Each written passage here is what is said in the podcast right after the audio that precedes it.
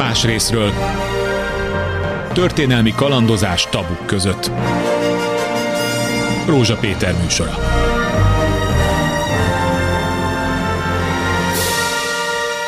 Jó napot kívánok! A hosszú 40-es évekről fogunk beszélgetni. Ez egy nagyon érdekes alcíme, egy nagyon érdekes tudományos munkának, mert hogy mitől lesz ez majd, hosszú, ez a beszélgetés végén szerintem, sőt már közben ki fog derülni, és nem is akármilyen apropóból, és nem is akármilyen ö, ö, objektívvel fogunk rátekinteni a hosszú 40-es évekre, hanem fiataloknak a, a, az emlékeit tudjuk felidézni, annak következtében, hogy egy Kamasz tükrök című tanulmány amelynek az alcíme a 20-40-es évek társadalmi képzetei fiatalok naplóiban.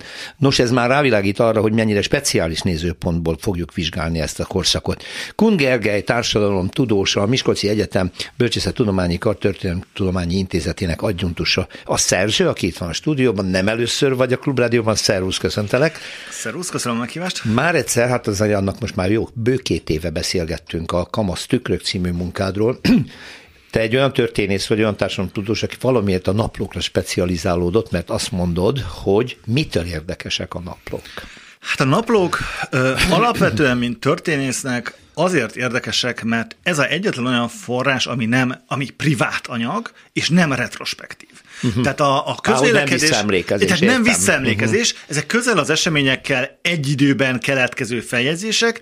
Persze van, hogy eltelik egy vagy két nap az adott esemény után, sőt le van, hogy egy hét is, de alapvetően nem olyanok, mint a memoárok, ö, ö, vagy ismerted nevén visszaemlékezések, amelyek évekkel, évtizedekkel később születnek. Meg is döntően egy identitás munka az, ami azokban megjelenik. Ezzel szemben ugye a napló az egy fragmentált stílus, és a legnagyobb előnye nem az, hogy a közvélekedés azt mondja, hogy naplókban titkok vannak leírva, és hasonlók, nem ez a lényeg az egészben. Hanem talán az, hogy egészen másként olvasható ki az adott korszak néhány eseménye összefüggése, mint a később keletkezett történelmi jelentős. Pontosan erről van szó, tehát a korabeli olvasatok, az eseményeknek a korabeli olvasata az, amelyik megjelenik, és ez a könyv ez abban volt más, mint amit szoktak a korszakkal kapcsolatban írni, hogy összehasonlít különféle nézőpontokat, különféle naplókat. Ugye ez 20 naplóra ö, támaszkodik, és a 20 napló direkt úgy lehet összeválogatva, hogy a lehető legheterogénebb legyen, mint felekezeti ö, szempontból. Puskázok, jó? Tíz római katolikus, három református és hét zsidó, de ebből a hét zsidóból kettő már kikeresztelkedett a naplóírás korában. Mettől meddig tartanak ezek a naplók, hát amiket ez, elemeztél? Ez ugye ezért pont hosszú 40-es évek, és azt gondolom ez a hosszú 40-es évek ez, ez egy használható terminus lehet, ami ugye azt jelenti, hogy valahol kezdődik a zsidó törvényekkel, az első zsidó törvényel, mondjuk 38-ban, és véget ér a hosszú 40-es évek mondjuk Stalin halálával 53-ban vagy 56-ig megy ugye el ez a könyv, tehát azt gondolom, hogy ez azért is van a hosszú 40-es évek eh, cím neki adva, mert ez szakít azzal a hagyományos politikai és eseménytörténeti felfogással, amely túl misztifikálja 1945-öt, amely úgy tekintő rá a mai napig az eseményes politika történetírás, hogy ott valami radikálisan megváltozott. Hát pontosan azt mutatja ez az egész eh, könyv, ami a, a doktor diszertációmnak a kiadott változata, és a internetről mindenki számára ingyenesen letölthető, ö, hogy tulajdonképpen azok a mikromilliók és azok a, azok a világképek és világértelmezések, az a eszközrendszer, amelyen az emberek eligazodtak, vagy ezek a gyerekek, akik lassan a háború vége felé és a 40-es évek második felében ö, felnőtté válnak, az a eszközkészletem velük a világot értelmezték, az érdemben nem változott. Nagyon érdekes, kivettem egy ide vonatkozó idézetet a, a munkádból.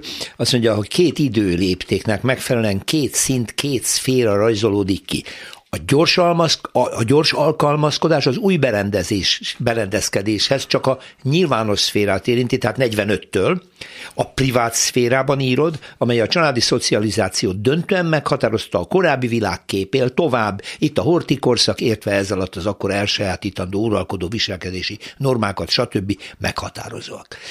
Szóval, hogy ö, Ezért is másképpen látjuk így a történelmet, hiszen családon belül tovább él mindaz, amiben addig szocializálódta, és kényszerűen a kül- külvilágban alkalmazkodnak egy új, új Igen, rendszerhez. Ez egy, egy felszíni alkalmazkodás, ami nyilván azt is szolgálja, hogy mind egyénileg, mint pedig a család ebben a kiépülő diktatúrában és egyre keményebbé váló diktatúrában egyáltalán túl éljen.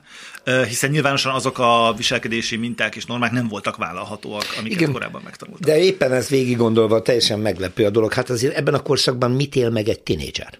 Uh-huh. 38 már ott a politika elég erőteljesen jelen van az utcákon, a propagandában, stb. Uh-huh. Élesedik ugye az zsidó törvények által az antiszemitizmus, felbomlanak baráti kapcsolatok, családi uh-huh. kapcsolatok, megjelenik a háború, ami sokáig nem érinti a magyar lakosságot, egyre közelebb van, jön az ostrom, és jön egy őrületes fordulat.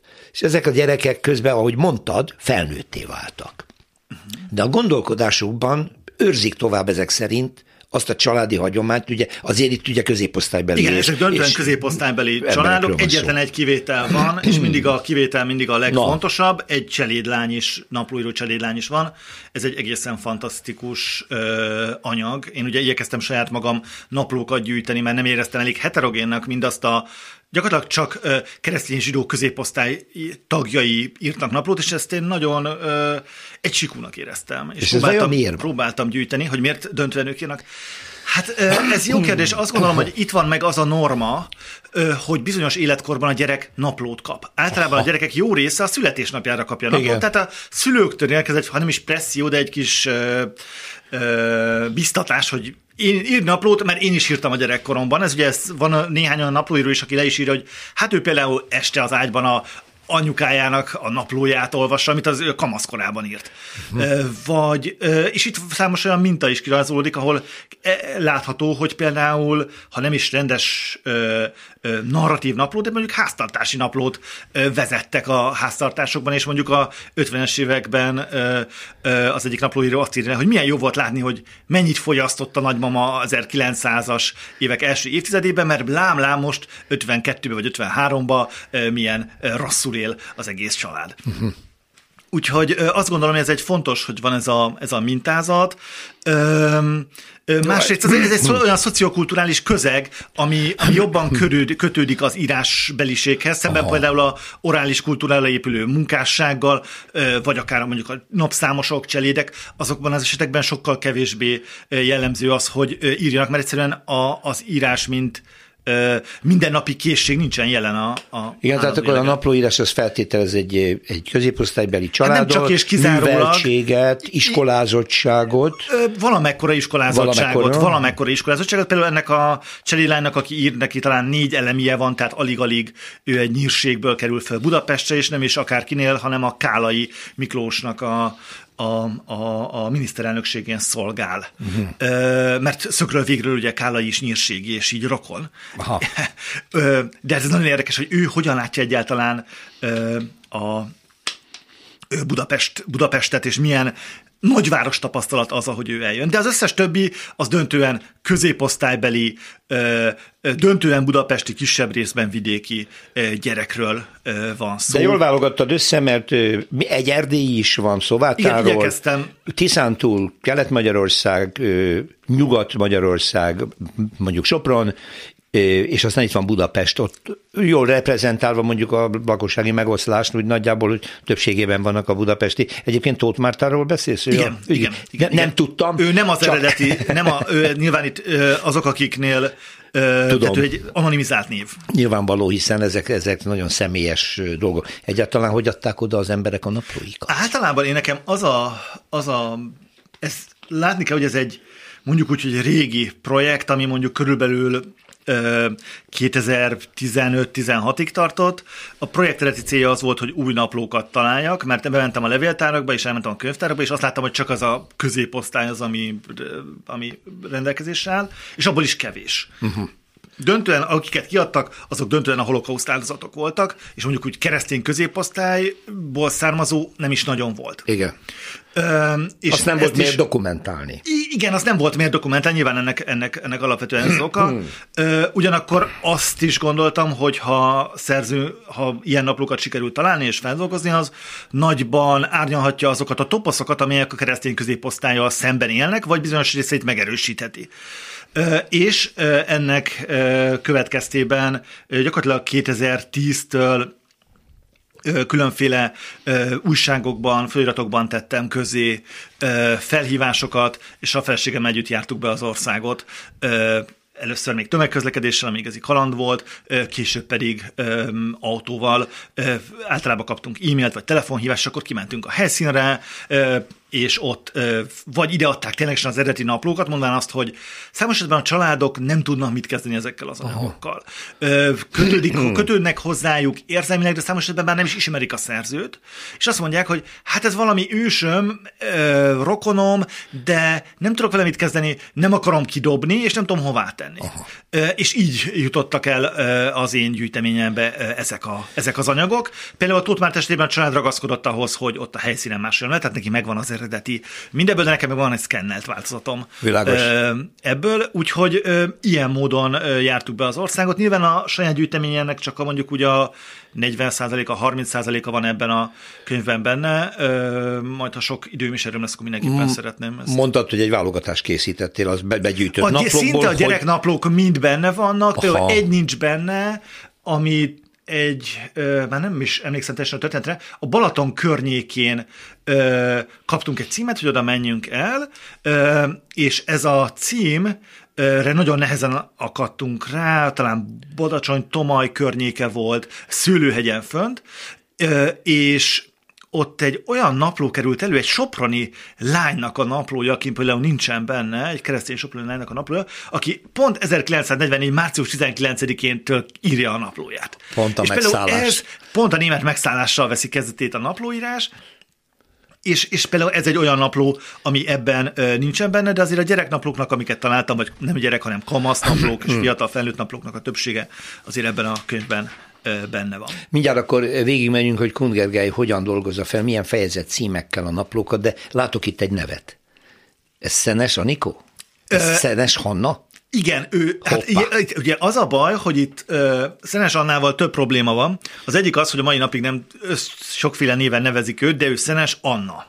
Az pedig Anikó, Anikónak is az, mondják. Anikó a családi neve, tehát az a Bece neve a családban és Anikónak. Hanna pedig a zsidó a Hanna neve. pedig, hát ugye 1939-től cionistaként határozza meg magát, és nyilván egy zsidó nevet választ, az Annának a megfelelője lesz a Hanna, de ő polgári anyakönyvezet neven, ő Szenes Anna, és ezért is szerepel Szenes Annaként, és nem Szenes Hannaként ö, ekkor benne, hiszen nyilván a könyv az a Magyarországon született ö, fejezéseket ö, tartalmazza. Igen, ez azért nagyon érdekes, mert olvasva a, a könyvedet, Szenes Hanna napló részleteiből egyáltalán nem egy cionista fiatal lány bejegyzései jönnek elő, egy középpolgári. Ő abszolút, abszolút egy középosztálybeli, a revizionizmussal azonosuló, azonosul, a britteket és... Ünnepli a bécsi döntést. Ünnepli a bécsi döntést, elmegy gömbös temetésére. Szóval igen, tehát fontos látni, hogy mindaz a kép, ami így toposzként él Izrael nemzeti hőséről a magyar köztudatban, az valójában fiatalánként egyáltalán nincsen meg. És ez egy külön érdekesség. Na de akkor be, meg is érkeztünk oda,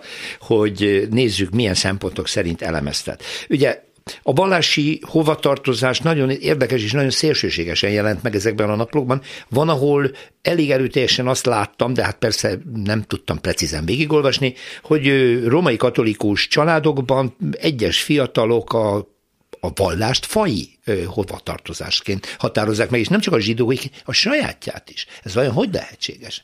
Különleges Igen, ez, vagy pedig benne volt a korban? Ez, ez, ez nyilván teljes mértékben a korszellem. A keresztény a magyar. Uh-huh. Ilyen egyszerű. Ja, hogy így, egy, ez, egyenlő, e, e, egyenlő etnikum. Magyar, etnikum. Igen. És Igen. akkor így már könnyű volt a zsidót is etnikumnak tekinteni, Igen. ami Igen. egyébként Igen. valószínűleg nem egy... Nem egy etnikum, hanem egy identitás. Identitás, de azért ez egy vitatott dolog, még a zsidó körökben is. Ja. Aha.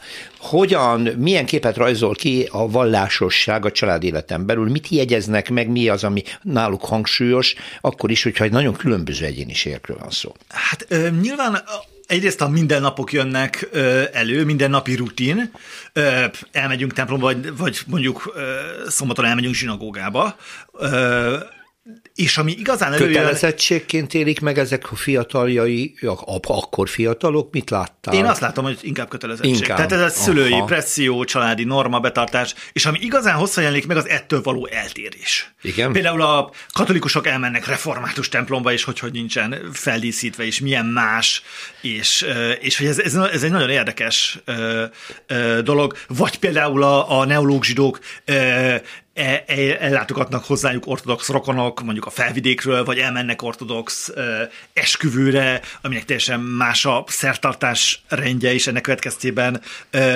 hát ott kifejezik megdöbbenésüket, hogy hát ilyet, ez, ez az ő normáiktól, amit, amiben ők a, a, a, a, a napi vallási rutint megélik, az, az teljesen idegen. Igen, ha már itt tartunk, akkor mit látsz ezekben a zsidónaplókban? Városi fiatalokról van többnyire igen. szó, és neológia jelenik Igen, meg igen elsősorban. ortodox nincs is. Uh-huh, tehát nincs is ebben a napló. Nincs is, nem is találtam ortodox Valószínűleg nem is írnak naplót. De hát A, a csuda tudja, ezt most, ezt most csak hasból mondtam. Ö, Szóval. Hát ö, azt gondolom, hogy ö, biztos, hogy voltak, akik írtak, de ö, nekem nem álltak ilyen naplók rendelkezésemre. Igen. Ö, nem, nem tudom, hogy a nem, ezt, nem, ezt, ezt, nem, ez nem értek a ortodox világfelfogásban a napló hogyan jelenik meg, hogy egyáltalán ott most- az egyéni... Jó, Ezt hagyjuk is. Viszont az az érdekes, hogy ezek a gyerekek iskolába járnak. Naplóírásuk időszakában. Számosan, ha megnézzük a korabeli naplókat, hogy fizikálisan azok hogy néznek ki, azok az iskolai füzetbe vezetik a naplóikat. Aha. Nyilván nem abban, amiben az adott ö, tantárgyat, de olyan is van, hogyha betelik a, az adott füzet, naplófüzet, és a szülő még nem vett újat, akkor a matek vagy bármilyen más füzetnek a hátuljára vezetik a naplókat. Mikor és hogyan jelenik meg a, a korszakban, ugye 38-39 körül kezdődnek általában ezek a naplók, mint mondod, a háború. Hát a háború az... Ö, a háborút mi úgy képzeljük el, mint ami 39-ben kezdődött, és ami ez 41-ben lép be Magyarország, de valójában ez nem így van. A háború az 44, ö, m- mondjuk a zsidónak minősülő napilők esetében 44 márciusában kezdődik, a, akik pedig nem minősülnek zsidónak, hát ott 44 nyarán valahogy. Amikor már Amikor fizikailag, fizikailag, ott a van, háború Mert egészen addig nem tényeivel. érzékelnek, a naplókban alig jelenik meg. Maximum annyi, annyi van ö, benne, hogy a szülők ö, az apát elvitték a frontra, vagy éppen munkaszolgálatra, vagy hallja, hogy meghalt XY, vagy a munkaszolgálaton, vagy a fronton. A bombázások tapasztalata az, ami meghozza a háborút, és igazán első jelentős bombázások, nagy mennyiségű bombázások és kitartó bombázások, azok a német megszállás után, Után vannak. vannak, És éppen ezért a igen. vidékiek ö, számos esetben még tényleg nem is érzékelik akkortól maximum a jegyrendszerben, vagy az élelmiszerhiány az, ami megjelenik, de ez na abszolút felszínes. Tehát itt fontos látni, hogy a napló pont ezért is érdekes, mert a, azokat a, a beidegződött ö, dátumokat, amiket mindannyian tudunk, nagyban árnyalja, hogy az egyéni tapasztalat az egészen más volt. Valójában évekkel később érzékelték a hétköznapi emberek. Picit akkor előreugrok, mert hogy Kund Gergely azt is említette, hogy évekkel később tudomásom szerint találtál naplóírót, akivel csináltál mégis interjút, ha jól tudom, visszatekintve, és az már, vagy, vagy tévedek? Hogy Igen, volt, volt ilyen is, hogy nyilván ö, itt azt lehet látni az ilyen évtizedekkel később ö, történt ö, beszélgetéseken, hogy egészen más történelem konstrukció az, ami megjelenik. Uh-huh. És számos esetben nyilván azok a, a mindennapoknak a valóság tapasztalása, ami megjelenik a naplókban, ez, ez akkor már egy egységes narratívává áll össze, és egységes jelentéssel ruházza fel a naplóíró mondjuk a második világháború korszakát, ami valljuk be azért mindenkinek, akárhogy élte meg, az egy sorsesemény volt, akár a bombázásokat túlélni, akár a orosz megszállást túlélni. De akkor azért az nagyon érdekes, hogy és ezzel mindannyian nyilván így vagyunk, hogy egy ö, 10-15-20 évvel ezelőtti korszakunkra, ha visszatekintünk az akkor született írások, gondolatok alapján, akkor már egy más kontextusba helyezzük, mi is Más írjuk a magunk van. történelmét Persze, nyilván, persze. és akkor, akkor már mi is hajlamosak vagyunk esetleg más értékrendek szerint összerakni a dolgokat. Igen. De nézzük az értékrendeket, mert ez nagyon érdekes. Azt mondja egyik fejezetet címe, az idegenség élmény. Ez mit akart? Hát az idegenség élménye, nyilván itt én többféleképpen beszéltem idegenségről, beszéltem egy felekezeti értelemben, amiről eddig volt szó, Igen. ortodox, neológ, református, katolikus. Katolikus. És beszéltem egyfajta nyilván egyfajta másik értelemben, ami mondjuk egy társadalmi idegenség. Ki az, aki én vagyok, ez szociális identitás. Hova tartozom? Melyik társadalmi réteggel Aha. azonosulok? Hogyan képzelem el azt a társadalmi réteget, amelyhez tartozom, és az a társadalmi rétegnek milyen ismérvei vannak? Én megfelelek-e viselkedésben, vagy a családom megfelel viselkedésben annak, ahogy mi identifikáljuk magunkat. Ez sokszor egy nagyon ö, ö, és ebből következőleg indulatoktól fűtött ö, ö, valóságtapasztalás és identitást jelentett, például a számos középosztálybeli családnál, no. ahol magukat középosztályban tartották, de az életviszonyok, amelyekben éltek, azok nem feleltek meg az általuk elképzelt ö, ö, életmódnak, ahogy élni kellett volna mondjuk egy idézőjelbe tett úri családnak. Aha, ez, úri, az, ez az úri, ez egy, ez egy többször megjelenő fogalom. Igen, ez egy, ez egy nagyon fontos, ez, ez egész, az egész korszakban ez egy nagyon fontos, és ugye a, utólag ma úgy szokás beszélni, hogy a keresztény úri középosztály, és korszakban is már ez egy nagyon bevett dolog volt, de fontos látni, hogy a, a, a magukat zsidóként meghatározott és a törvények alapján is zsidónak minősülő gyerekek ugyanúgy úrinak tekintették Há, magukat. Úri lánynak lenni, úri fiúnak lenni, az akkor viselkedés normájának a betartását. Ha jól emlékszem, pont Szenes Anna napló részletében Persze. van az, hogy megy le a strandra, ahol van egy ilyen, egy ilyen ficsúr fiú, és nem nagyon kedveli, és azt írja róla, hogy nem szeretnék vele együtt csak kettesben maradni, remélem ott lesznek a barátaim, bár úri fiú, de olyan jampeces is. Ez ebben. Szóval még ő is az úri kategóriát használja, mint Ez a társadalmi önmeghatározó. Teljesen elterjedt volt, igen. És például, ha az úri mennyire fontos, például itt van a cselédlány, aki a, az egyik legérdekesebb az egész napló az írótársaságból, és ott azt lehet látni, hogy ő mennyire akar úri lenni. Hogy őt, őt mindenki cselédként kezeli. és szegényként kezeli le, de ő egy nyírségi nemesi családból jön, amit elszegényedett, és ő ennek okán tekint úgy magára, mint úr, hiszen ő nemes. És nála például a nemesség az egyenlő az úrisággal. Aha. És ő azért jön föl Budapestre, írja a naplójába, hogy pénzt gyűjtsön, és visszavásárolja a elveszett földeket, és ő is úr legyen. Fontos. Ö, és éppen ezért nagyon fontos, hogy ezek, például, hogy hogyan gondolkozik egy cselédlány, az a baj, hogy ezekről csak toposzokat tudunk olyan toposzokat, amik a középosztálybeli történészek és nem tudom én kik, Igen. statisztikusok gyártottak. De arról, hogy ténylegesen hogy gondolzik egy cselédlány, arról nem tudunk. Ő egy nagyon atipikus példa lehet, annak éppen azért, mert ő neki van ez a nemesi háttere, uh-huh. és a, azt is kiderül napról, hogy nagymama az, aki ezeket a narratívákat, amelyek az ő szociális identitását alapvetően meghatároznák, átadja, de ezzel mélyen azonosul és ő is úrilányként tekint magára, magára. és leírja azokat a konfliktusokat, amiket az okozott, hogy ő ekként határozza meg magát, de például a kesztyűje alapján, amit fölvesz a vasárnapi kimenőnél, hát úgy tekintenek. Nagyon érdekes, ott van a kesztyű esetében egy kettősség, mert ő úgy tekint a kesztyűre, mint ami az elegancia jele. Igen. Viszont a külvilág úgy tekint rá, hogy hát ő azért húzza a kesztyűt, mert nem elég ápolt a keze ahhoz, hogy nyilvánosan vállalni ah. tudja. És, és azt is ugyanez mondja, a kesztyű egy másik úri kezén az jelent. elegancia jele, igen, de ő róla tudják, hogy cseléd, tehát ő rejtegeti hát a ő, Nyilván nincs a homlokára írva, hogy cseléd, de, de, de igen, tehát ez egy fontos, ez egy fontos dolog, hogy egyáltalán a ruházat által hogyan ö, ö, teszi érzékelhetővé a társadalmi státuszát igen. a világ számára. Tehát ez a idegenségérzetben Ez ebben is ott van, hogy mi, mi, hogyan érzékeljük a másikat, és a korszakban hogyan érzékelik a másikat, például ruházat alapján. És hogyha itt tartunk, az egy nagyon különleges dolog a kamaszoknál, mindig is, ez nem történelmi koroktól függ, hogy egy iskolai közösségben megy a rivalizálás és a barátválasztás.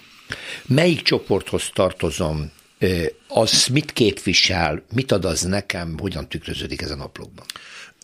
Hát ugye ez egy nehéz, vagy nehezebb ö, ö, dolog.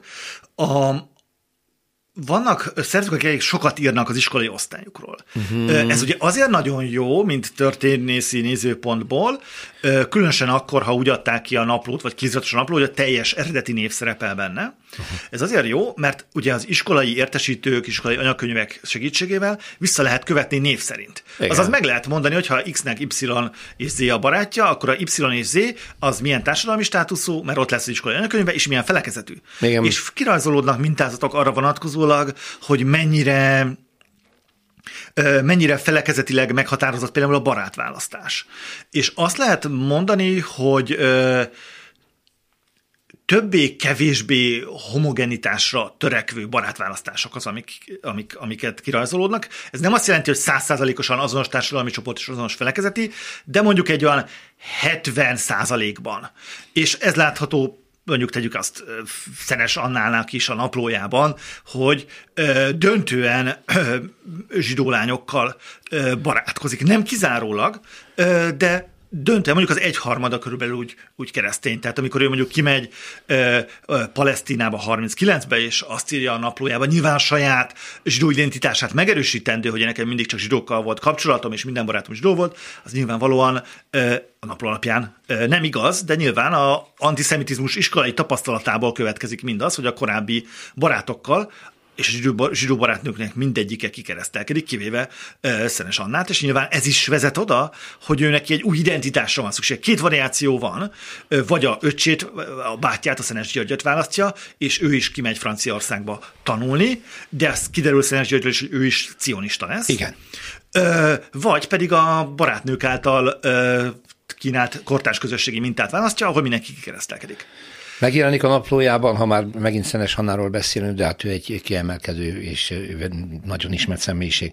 Az a trauma, ami eldöntötte nála, hogy ő erőteljesen a cionizmus útjára fog lépni, vagy legalábbis döntő lökést jelentett, amikor zsidó származása miatt nem lehetett valamelyik fiatal... Hát igen, az önképző körbe, önképző nem lett az elnöke. Nem lett az elnöke. Én nekem nem volt világos, a mai napig nem világos, hogy mi az a pont, ami, ami a cionizmus felé fordítja. Ha jól emlékszem, 39. szeptemberében teljesen váratlanul jelenik meg, ahol leírja, hogy hát régen nem írtam elő, de én cionista, vagy, ö, cionista lettem. És talán úgy folytatja, hogy amikor először három éve vagy két éve hallottam erről, akkor én ezt egy hülyeségnek gondoltam. Uh-huh. Tehát fontos látni, hogy korábban már tud erről, Igen. és ez nyilván benne van a korszaknak, a, a, ennek a szociokulturális közének a közbeszédében, amit azonban az azonban a asszimilált ö, magyar zsidó identitású zsidók, azok mélyen elvetettek. Tehát, hogy nagyon ö, fontos látni, hogy ez, egy, ez nem csak egy identitásválasztás volt, de ez a családi normák ellen egy nagyon, nagyon ö, durva lázadás volt. Igen. Az is, hogy kimegy Palesztinába. Így van, tehát egy neológ család, amelyik egy neológ teljesen integrálódott, család, teljesen. a 20-as években elkezdődő antiszemitizmus hatására a családok inkább összehúzódnak, és itt Szenes Hannaiknál, mert a Gyuri a bátyja is cionista lesz, Igen. ahogy Skund Gergely az előbb említette, ott valami fordulat történt. Jó, vissza. Tehát, hogy nem, én nem tudom, hogy pontosan mi, ez nyilván az iskolai antiszemitizmus tapasztalat az egészen biztos, hogy biztos, hogy benne van, és az is egyértelmű, hogy az anyja nagyon ellenezte Igen. ezt a cionizmust. Mert fél tőle. Na, fél akkor, tőle. ha már itt tartunk, akkor nézzük a kamasztükrök tanulmányodban az iskolai antiszemitizmus megjelenését a nem zsidó naplóíróknál. Hát nem is tudom, ez döntően a barátkozás, barátválasztásban ö, jelenik ö, meg. Ö, nem túl sokszor, ö, de ahol megjelenik ott az elég ö, egyértelmű és markáns. Különösen nem is a iskolai iskolában való együttes barátkozás az, ami, ahol ez egyértelmű, hanem amikor mondjuk már olyan szintre lép a barátság, hogy meghívják a másik családhoz. Aha. És annak hogyan érzékeli az otthonát, hogyan érzékeli a szüleit, a testvéreit az adott iskola társnak, és az sokszor egy ilyen vízválasz tóként jelenik meg, és akkor van néhány nap hogy leírja, akkor onnantól nem fejlődik tovább ez a mhm. barátság, pont azért, mert számos esetben a, a magukat keresztényként definiáló naplóírók ezt rangon alulinak, vagy rendkívül idegennek tehát elmennek egy zsidó osztálytárs családjához, ahol markásabban szembesülnek a különbségekkel, hogy ott egy zsidó hagyományos Igen, például a Kornási Éva például az, aki, Igen? aki és itt nem is, nem is a zsidó hagyomány, tehát nem, nem, semmire nem utal, ami a valláshoz, nem. vagy a zsidó kötődéshez, hanem ö, én úgy értelmeztem ezeket a naplószöveket, hogy egyszerűen van egy előzetes tudása, hiszen azért azt látnunk kell, ebben a korszakban mindenki tudja, hogy mi a másik felekezeti hovatartozása. Igen, igen. Ezzel a tudással... Ja, ezt nyilván is megy, tartják mindenütt. Igen, ugye, ezt nyilván hát is ez... tartják korszakban mindenütt, e, ez szerint van az iskolai hittan, tehát hogy ez, ez, ez, ez teljesen evidens. És én azt látom, hiszen a, a zsidó hagyományokra soha nem utalnak a keresztény naplóírók, hogy ezzel a, ezt a, ezzel a tudással mennek, és en, e, ez alapján értelmezik az őket körbevevő akár a lakásnak a berendezését, akár a, a, a, a, a fizikai megjelenését a, uh-huh. a szülőknek, uh-huh. építve a korszak antiszemita propagandájában megjelenő ö, ö, tudásra. Látszólag ez ellentmond annak, amit külön fejezetben tárgyal Kund Gergely, a, a horti korszak, a horti, horti család kultusza megjelenik a, a naplókban, és még ráadásul a zsidóknál is. Igen, tehát, a, hor, tehát hogy fontos látni, hogy ö, szokás úgy visszatekinteni a, a magyar társadalomra, hogy az két rész, és a korszakban is megvan már ez a narratíva, ami két részre osztja, van a zsidó társadalom, és van, van a keresztény társadalom. Ez fontos látni, hogy ez egyáltalán nem így van. Két fontos dolog, ami mindenképpen összeköti őket. Az egyik ha politikai üzenetek szintjén nézzük, az egyik ilyen a Hortika családnak a kultusza, ami rendkívüli, és a... a Tehát a család, a Horti, a nem, nem, nem, csak, nem csak Horti, mi, nem csak Horti, nem az ő személy, hanem, hanem a Horti, Horti család. Felesége, a fia, különösen Horti István, a Horti Istvánnak a, a, a felesége, illetve a kisfiúk, tehát ezek, ezek mind megjelennek tehát a naplókban. Ezekben a középpolgári családokban, középosztálybeli családokban ez, ez, ez egy, a, a korszak 38-42-3-ig legalábbis. És utána is, tehát kis, 45 meg. után is megjelenik. Na nem, minden, nem mindenkinél, az ott egy választóvonal, a holokauszt túlélt, holokausztot túlélő naplóíróknál ott számos esetben a Horti, mint háborús bűnös tűnik föl. Más esetekben, különösen akik Budapesten élték túl, ott pont a megmentőként definiálják, és a másik, ami összeköti a, a keresztény és zsidónak minősülő családokat, az a, az a revizionista propaganda. Aha. Ez teljes mértékben mind a kettőre hat pozitívan. Poli- Már, hogy pozitívan fogadják igen, a visszacsatolásokat. Pontosan, pontosan. Sehol nem merül fel ö, ennek ö, kritikája. Igen. Ez egyébként nagyon érdekes, mert ez megjelenik ugye a visszacsatolt területeken élő zsidók tragikus sorsában, akik ünneplik a bevonuló Igen, magyar majd seregeket, majd a magyar csendőrök néhány hónap múlva a haláltáborba deportálják őket, de ez egy másik kérdés, igen.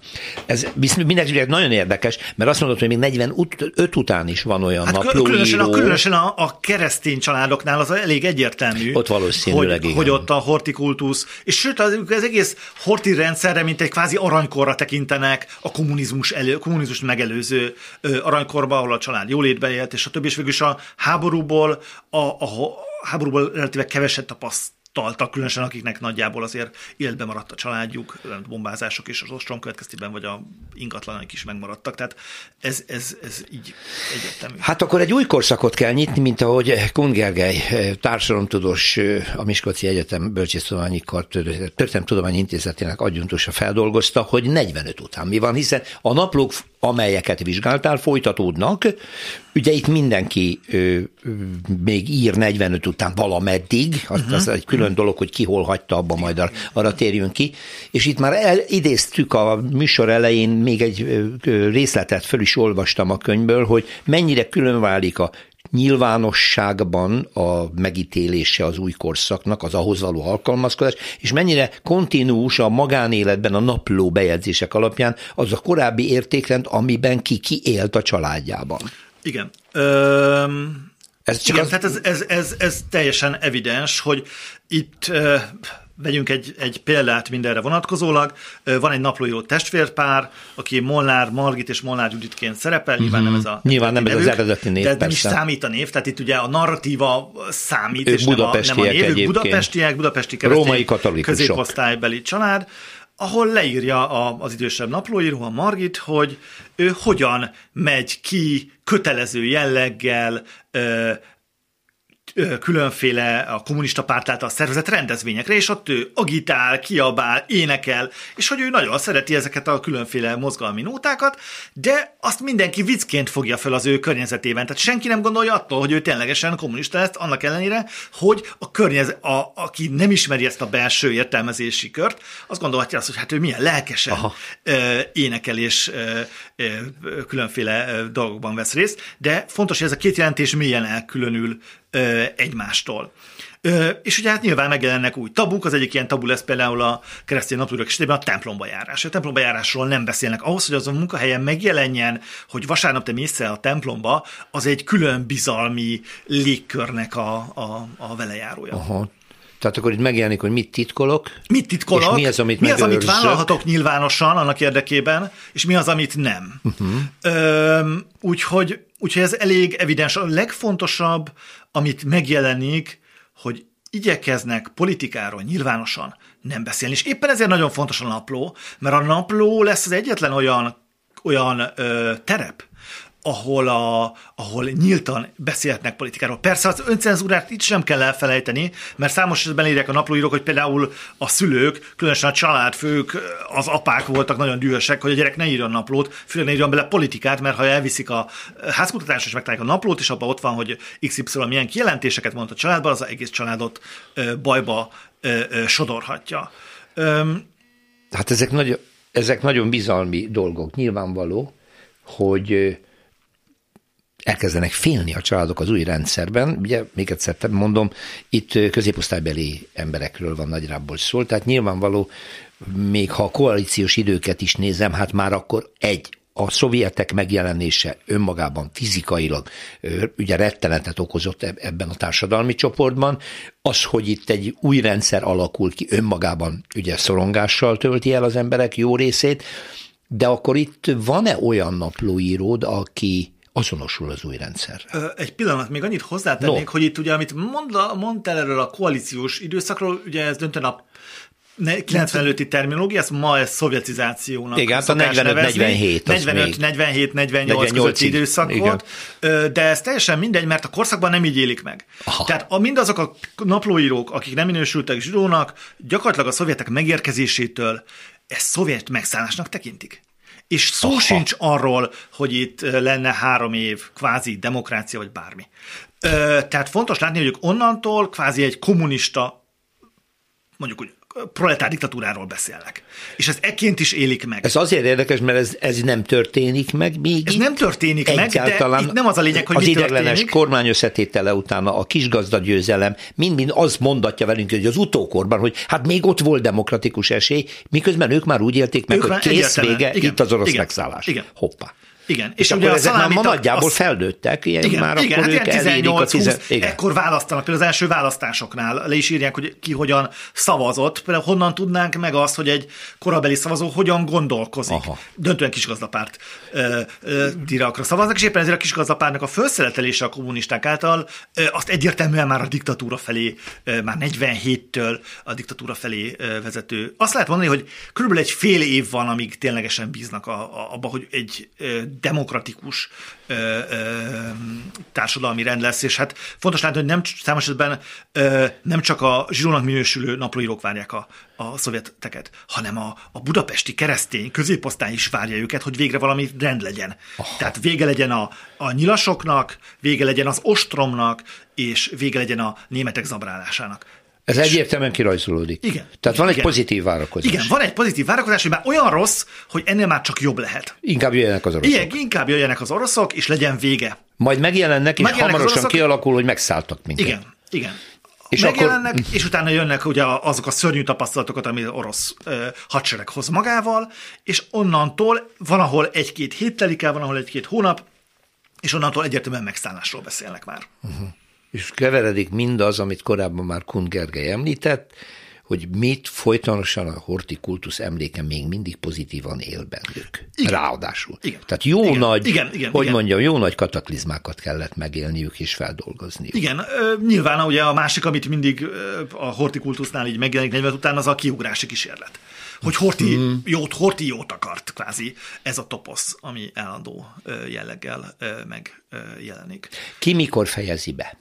Hát ez egy jó Teljesen kérdés. hektikus? Ez egy teljesen hektikus. Azt lehet mondani, hogy vannak ezek a kvázi krízisnaplók. A krízisnaplók ö, ö, ról azt lehet mondani, hogy a krízisnaplók olyan naplók, amelyek ö, ez bármi lehet, nem csak ostrom. Lehet például egy krízisnapló a egy betegség alatt írt napló, lehet hadifogságban írt napló, úgy szintén krízisnapló, tehát bármi, amit az egyén krízisként él meg, és azt lehet mondani, hogy a krízisnaplók a második világháborúval összefüggésben mondjuk 44 márciusán vagy nyarán kezdődnek, vagy 44 januárjában, és 45 nyarán véget érnek ezek a rövid, kvázi Igen. egy év, egy kicsivel több, mint másfél éves, vagy max másfél éves időszakról beszélünk, és vannak a hosszú naplóírók, amik a legérdekesebbek, minél, mert itt hosszú időtartamban lehet vizsgálni azt, hogy hogyan értelmezi a naplóíró az őt körbevevő eseményeket, világot és társadalmat.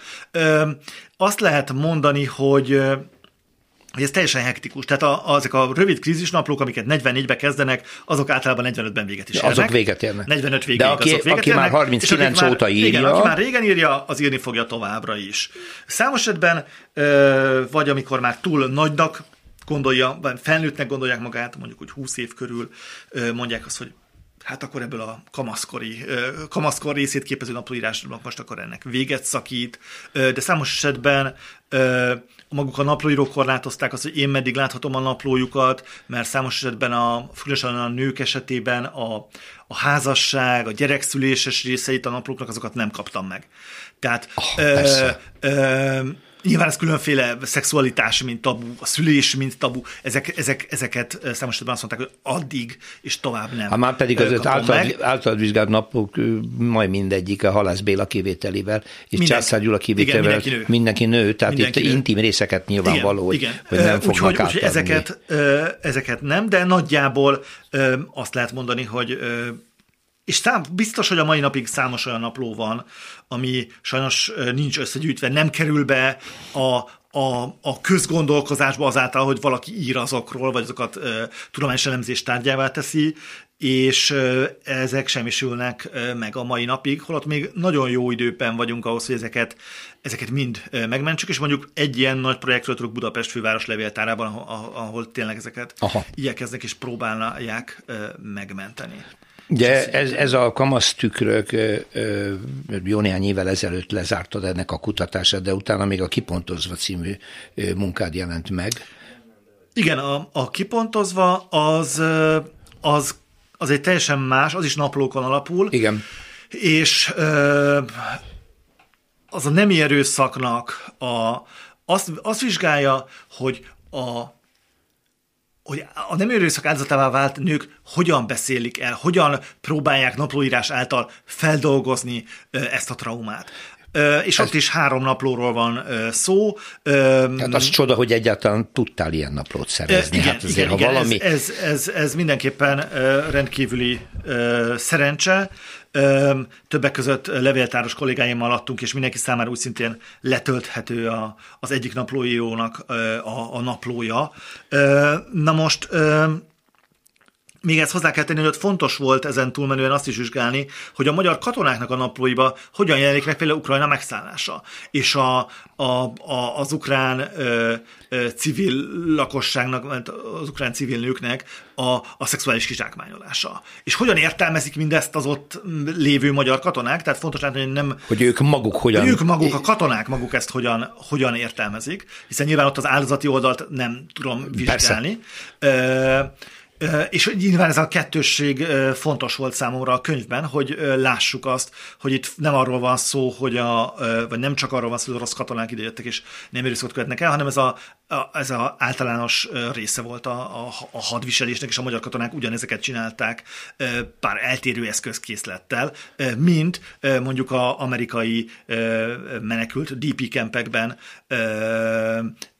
ott szintén megjelent a nők szexuális kizsákmányolása, akár a férfi foglyok által, akár pedig az amerikai, a rendet föntartó amerikai katonaság tagjai Igen, által. valahol azt olvastam, hogy nem érdemes kiragadni egyik vagy másik oldalt, meg semmelyik oldalt, a háború, amely megszállással jár együtt, az egyik sajnálatos velere járója az erőszak, az erőszakon belül pedig a megszálló katonák a nőket megerőszakolják, vagy legalábbis ez akkor rettenetesen gyakori, és az akkori viszonyok között már-már közöttük elfogadott dolog volt. Mint a katonák között. Igen, én ezt úgy értem. Ö, De lehet, hogy tévedek. Én, ö, én, igen, tehát a, a, igen, tehát hogy ez egy, ez egy olyan um, egyrészt elfogadott volt, másrészt a, a, a leírók Egyrészt nem, nyilván nem minden katona követett el. Persze, nem, nem, nem általánosítok, ez fontos, de ez, ez egy meghatározó jelenség. De ez egy meghatározó, ez kicsit olyan meghatározó jelenség volt, hogy ennek,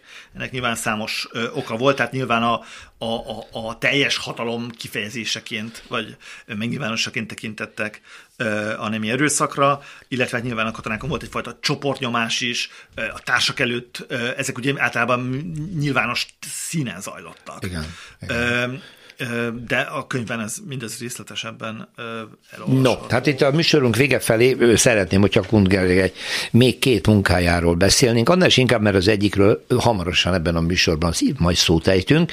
Ugye a Gaudopolis az már elkészült munkád, ugye ez Télo Gábor a gyerekmentés történetének feldolgozása, de ami talán ennél érdekesebb, hogy valami, valami unikum készül most igazából, amiről nem is tudtunk, hogy megvan magának Sztélo Gábornak a naplója?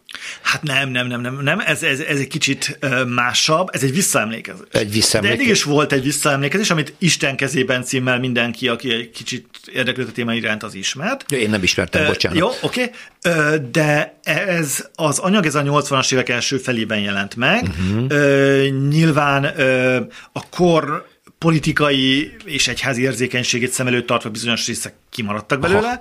és ez azért lesz unikális a Stélo Gábor visszaemlékezésének, és nem naplójának a kiadása, amit Samal Alexandrával együtt hajtottunk végre, mert hogy ez az első teljes kiadása ennek a visszaemlékezésnek, amelyet Stélo körülbelül a 60-as évek első felébe, 61-62 uh-huh. környékén ír valahol Svájc, illetve valahol nem Svájcban, tehát fontos látni, hogy nem Magyarországon születik ez az anyag, és ez nyilván az is összefügg, hogy sokkal szabadabban fogalmaz meg kritikát, akár saját egyháza, akár a korabeli eddig korá, korábban sokszor említett úri társadalom, akár horti ö, ö, rendszerrel ö, szemben.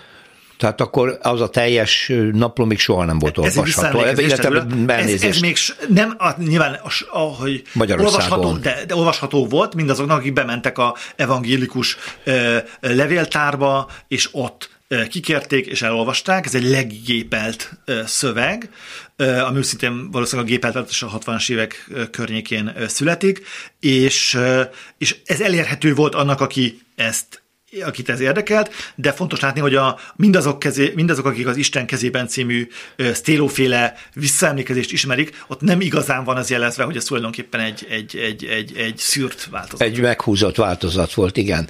Ő, önmagában akkor az ő visszaemlékezéseinek teljes szövegét olvashatjuk, vagy készítettetek tanulmányt hozzá? Igen, tehát a Alexandrával együtt rendeztük sajtó alá, és én írtam hozzá a, a tanulmányt, ami a végén megpróbálja ezt értelmezni, az egész, az egész stélóféle szöveget. Ugye ez egy nagyon érdekes stíló is, de az egész uh, szöveg is nagyon érdekes, hogy uh, tulajdonképpen egy ilyen bystander, szemlélő, ugye a, a bystander-t uh, a holokauszt szakirodalom azokra használja, akik tulajdonképpen sem nem áldozatok, sem nem elkövetők egy ilyen szürke zóna. Nyilván ez a szürke zónának aztán nagyon sokféle árnyalata van, és nagyon jól bemutatja a stíróféle szöveg, hogy hogyan lesz egy ilyen rendkívül tehetős, középoszt, felső középosztálybeli család tagja embermentő, és aztán milyen kihívásokkal szembesül, amikor ebbe a munkába belekezd. És ebben már az is érdekes lesz, hogy ha a 60-as években írt a Sztéló Gábor ezt, hogy abban az eltelt időszakban ő az egészet milyen kontextusba helyezi. Igen, ez majd mind ki fog derülni, ha május végétől kapható talán a könyv. Na, akkor ez csak abban... azért jó tudni, mert akkor nagyjából be tudom lőni, hogy itt a másrésztről mikor fogunk beszélgetni erről a könyvről. Igen. Mindenképpen, ha elolvastam, és majd ha kezembe jut, nagyon szépen köszönöm. Hát akkor további sikeret kívánok neked is munkatársaidnak a további kutatásokhoz. Az elmúlt szűk egy órában Kungerre társadalomtudóssal, a Miskolci Egyetem Bölcsésztudományi Kar Történet Tudományi Intézetének adjuntusával beszélgettem. A Kamasz tükrök című, a hosszú 40-es évek társadalmi képzetei fiatalok naplóiban című munkája alapján egy érdekes korszakról, érdekes emberekről abban a megközelítésben, amiben a nagy történetírás ilyen ritkán jeleníti meg ezeket a dolgokat. Köszönöm, Gergely, hogy itt voltál még egyszer. Köszönöm, Köszönöm a hallgatók figyelmét. Szerkesztő társam Herskovics Eszter nevében is, és jövő héten újra várom Önöket. Minden jót viszont hallásra. Más részről. Történelmi kalandozás tabuk között. Rózsa Péter műsorát hallották.